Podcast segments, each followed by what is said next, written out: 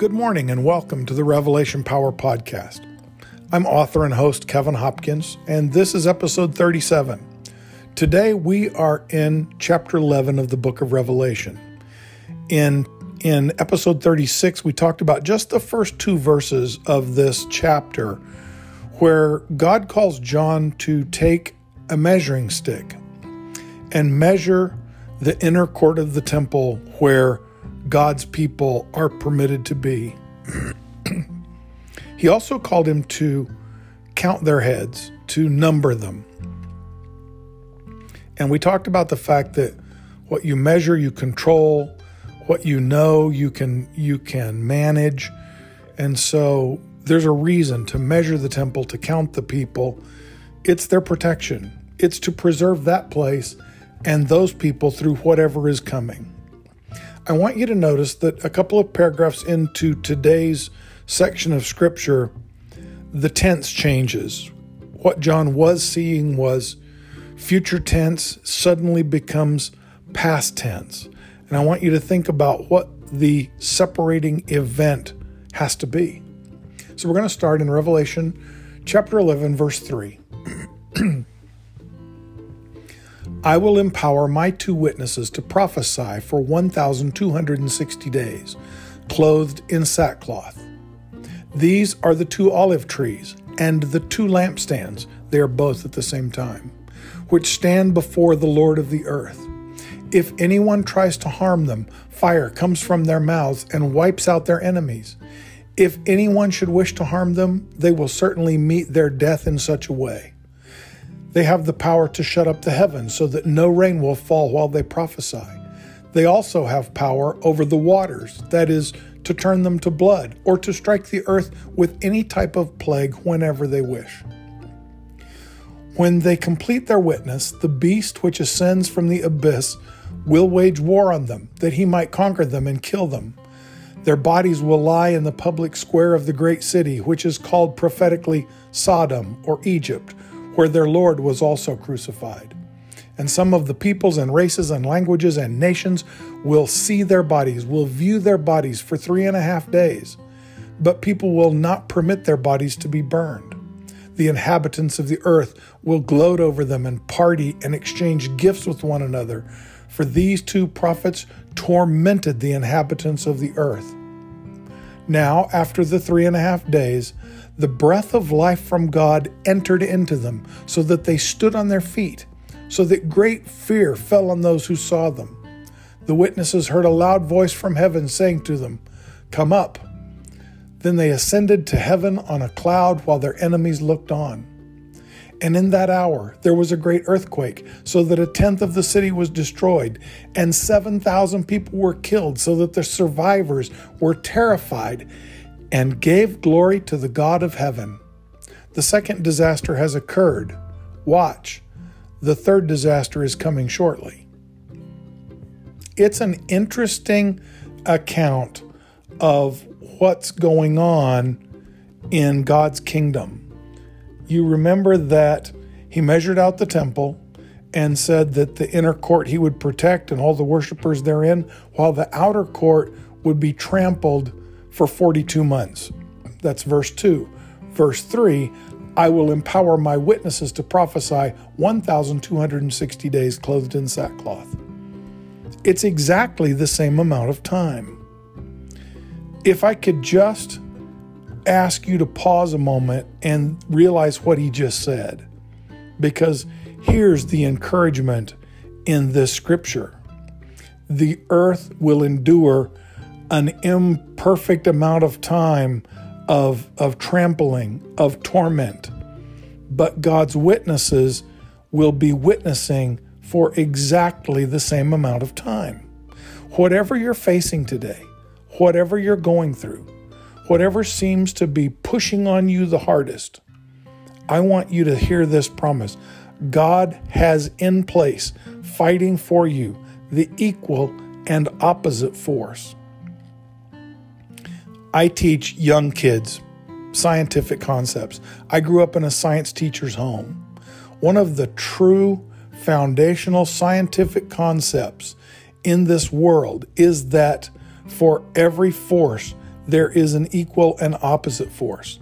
While it looks to you like the book is just lying on the table, it's not. The table is pushing back against the book to support it, right? Gravity's pulling the book down with a force, and the table is pushing back with a force. And so the book remains suspended on top of the table. We don't see those forces at work. It is the same in the kingdom of heaven. There are forces in your life right now pushing you against the grain of God, against the will of God, into places you don't want to go. God promises you with exactly an equal force and for exactly the same time that those forces push against you, He's got you. He will hold you where you are. He will not let them push you out of control. Verse 4 These are the two olive trees and the two lampstands. There's two witnesses. They are both olive tree and lampstand. What in the world does that mean? Well, here's the key to deciphering exactly who these two witnesses are. They are not individuals. And everybody who's ever tried to guess at what individuals they might be, and I've heard all kinds of crazy things. It's Moses, it's Enoch, it's Elijah, it's it's Jesus resurrected. That already, you know, that already happened. Not going to happen again. Those are foolish pursuits because the book of Revelation does not name them as individuals. In fact, it says they are both the two olive trees and the two lampstands. If my math skills are even still at just a second grade level, he just called them four different things two lampstands and and two olive trees, unless both of them are equal part olive tree and lampstand. I don't get that because they're not individuals. You're trying to do math to force a concept of physical identity onto these two witnesses as individuals, and nothing in this scripture says they're two people. It says they are two witnesses. Lots of things can bear witness, but he gives you the clue. They are olive tree and lampstand. Well, let's let's investigate that just a, a little bit. Olive trees make olives, right? And in Jesus' culture, in John's culture, what were olives used for? Well, they ate some of them, certainly, but not the majority of them. The majority of them were pressed for their oil. And I know that trendy people today cook with olive oil all the time. I've got it in my cabinet. It's better for your body to cook with olive oil than polyunsaturated fats. So we cook with olive oil quite a bit. I spray it on my pizza crust, do all kinds of things with it. But only a, only a little bit of it was used for cooking even in John's day. What was the majority of it used for? Two things anointing, which is a, a minority use still, and lamp oil. That was its primary purpose. It was lamp oil. It would burn in a lamp slowly through a wick, and it would last hours. Didn't make a lot of light, didn't burn aggressively, but it would burn. And so it was lamp oil. It brought light. In him was life, and that life was the light of men. And the light shines in the darkness and continues to shine, and the darkness has never been able to overcome it. Thy word is a lamp unto my feet and a light unto my path. The Word of God is light. And to John, the concept of light is primary in his gospel, in his epistles, and here in the book of Revelation. They are the olive tree. They are light in this world and anointing. Light and anointing. And they are the lampstands. Well, the book of Revelation has already defined for us what lampstands represent in Revelation, and it's consistent. At every place that a lampstand appears, it represents the church. A church, a congregation, or the church at large, group of lampstands, a larger group of church people. But the lampstand, the two lampstands, the church. He's talking about his word, which is anointing and light, and his church, the light of God to the unsaved, the lampstand. Nobody lights a lamp and puts it under a bushel. No, they put it on a stand so that it gives light to everyone around. See? Scripture tells you how to translate these two symbols accurately. The two witnesses are the anointing, healing, enlightening word and the light of God to the lost, the church, the word and the church. If anyone tries to harm them, he dies consumed by fire. Get it? If anyone tries to harm the word of God, he has a fiery judgment coming. If anyone tries to destroy the church, he has a fiery judgment coming. It will come by the spoken word and the written word, the word of their mouths, which is the word of God that was written and is eternal and was the person of Jesus Christ, right? They will die in just this such way. The witnesses have the power. It doesn't say they use the power, it says they have the power to shut up the heavens so that rain will not fall while they prophesy. A direct reference to the prophet Elijah, who marches into Jezebel's throne room and says, By the God I serve, it will not rain again in this country until I say so.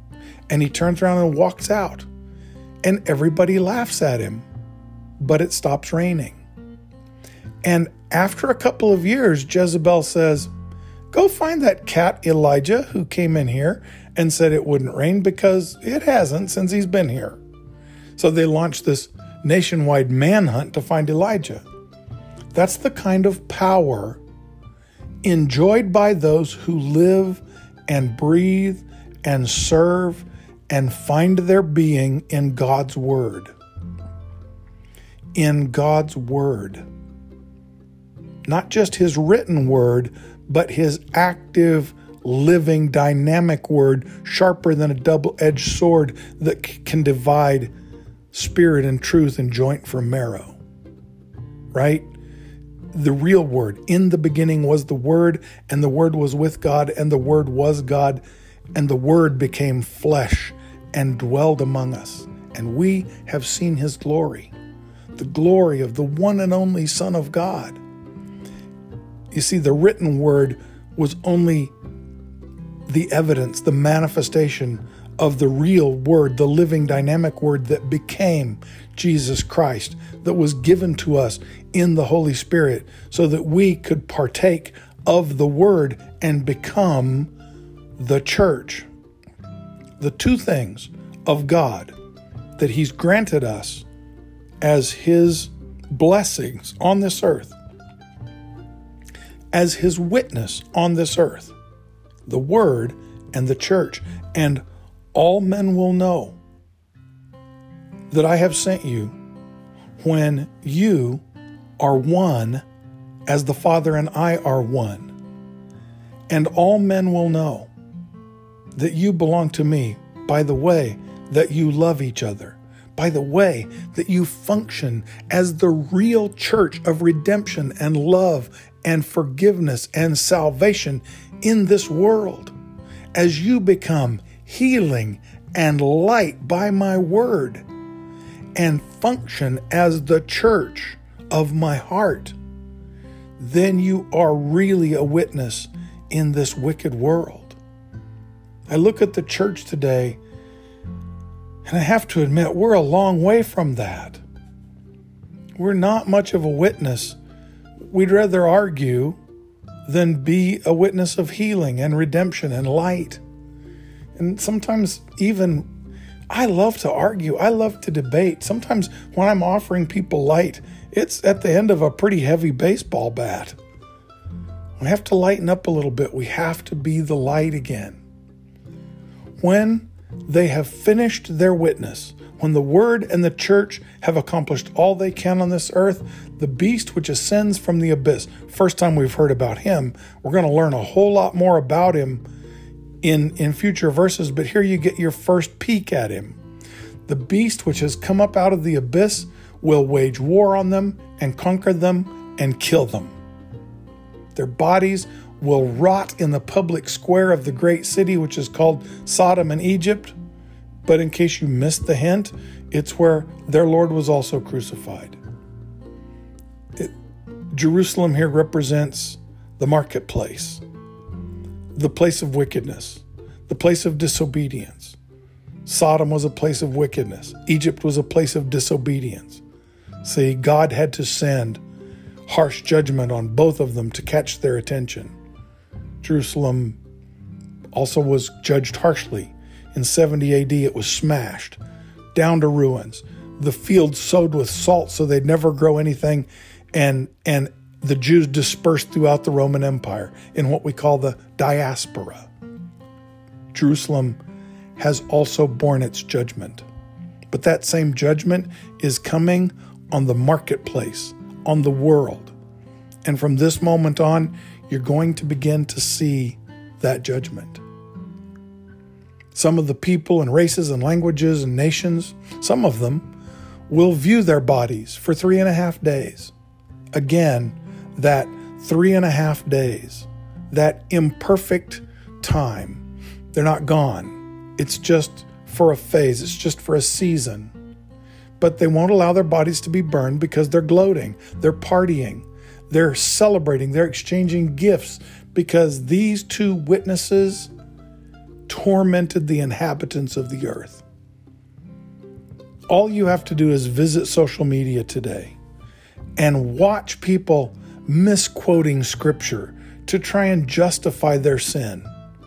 It amazes me that that there's a whole meme going around right now because we're arguing right now over the Supreme Court's intention to send Roe v. Wade back to the states and let the states decide the abortion issue.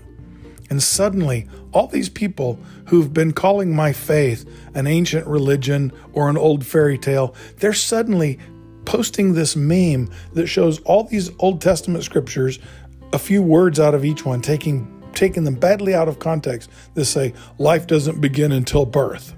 Life doesn't begin until that baby draws its first breath. It's like those same people that wanted to say, follow the science a year ago, have now abandoned science in favor of a 2,000, 3,000 year old worldview. Suddenly, they know nothing of science and only the metaphysical, and only that from a 2000 BC perspective. You got to be kidding me. People will say and do anything to try and corrupt the word and the witness, the church, to try and push against us because we make their lives inconvenient. And and again, that's really not the role of the church. The role of the church isn't to make people's lives inconvenient, nor is it to confront them with the truth. I'm so guilty of this because I want to argue with them. I somehow I can't get it through my head that you don't change people's minds by arguing with them. But you don't. I just watch in my world and I see how tormented lost people are by the truth of God's word and the reality of the church. Now the tense changes to past tense. Excuse me, as though it's already happened. Now, after the three and a half days, the breath of life from God entered into them, and they stood to their feet, and great fear fell on all those who saw them. The witnesses heard a loud voice from heaven saying to them, Come up and they ascended into heaven on a cloud while their enemies looked on. They were exalted while their enemies were not. This is not a rapture. This is a whole different kind of issue, the witnesses of God, His Word and His church, will not be snuffed out by this world. He has them in His hand, they are protected. He could suck them out of this world if He wanted to. He doesn't have to do that. The world can't harm them. It thinks it's got them, it thinks they're dead. When was this the truth that this is written in past tense? He's talking about the cross. On the cross, the enemy of your soul thought that he had brought an end to God's plans on this earth. The Bible says that if the enemy of your soul had known the plan for your salvation, he would not have let Christ go to the cross. He thought it was over then. He gloated, he celebrated. For those days that Jesus lay in that tomb, the devil thought he'd won. And all of heaven fell silent, waiting for the outcome. And on Sunday morning, the ladies went to the tomb, and Jesus wasn't there. Madam, why do you look for the living among the dead? He's not here. He's risen, just like he told you. The enemies always get to see the perseverance and the victory and and the ultimate power of the word and the church. And in that hour, there was a great earthquake, so that a tenth of the city was destroyed and 7,000 people were killed. The survivors. Now, listen to this there's repentance here. That's not true before this, and it's not true after.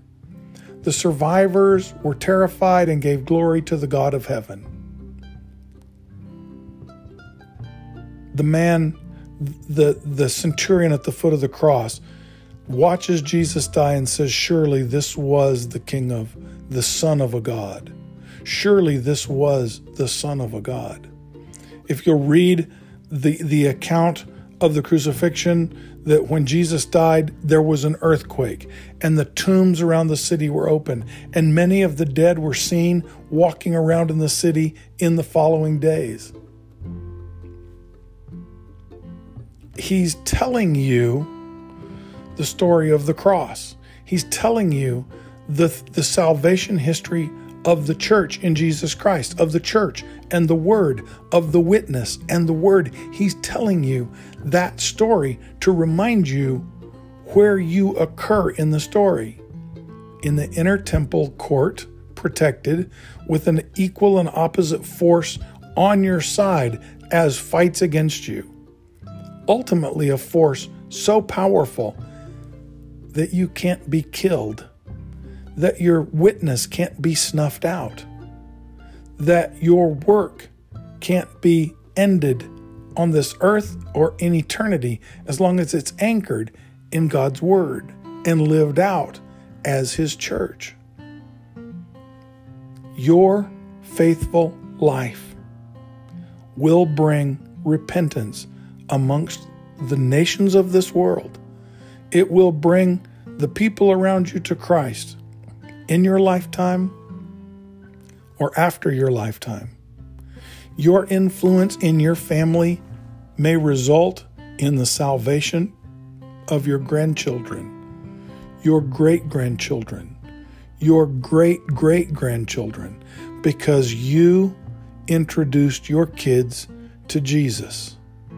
See what I'm saying? This is not all future telling or it wouldn't be written in past tense. John is giving you the clues here to understand exactly what this means. Don't make it harder than it is. Just take it at its word. And I want you today to live with confidence. By His word and through His church in your life, God is working to bring hundreds of people around you into relationship with Him. At least they'll ask the questions because they've been around you. I don't know how much longer we've got on this earth, any of us.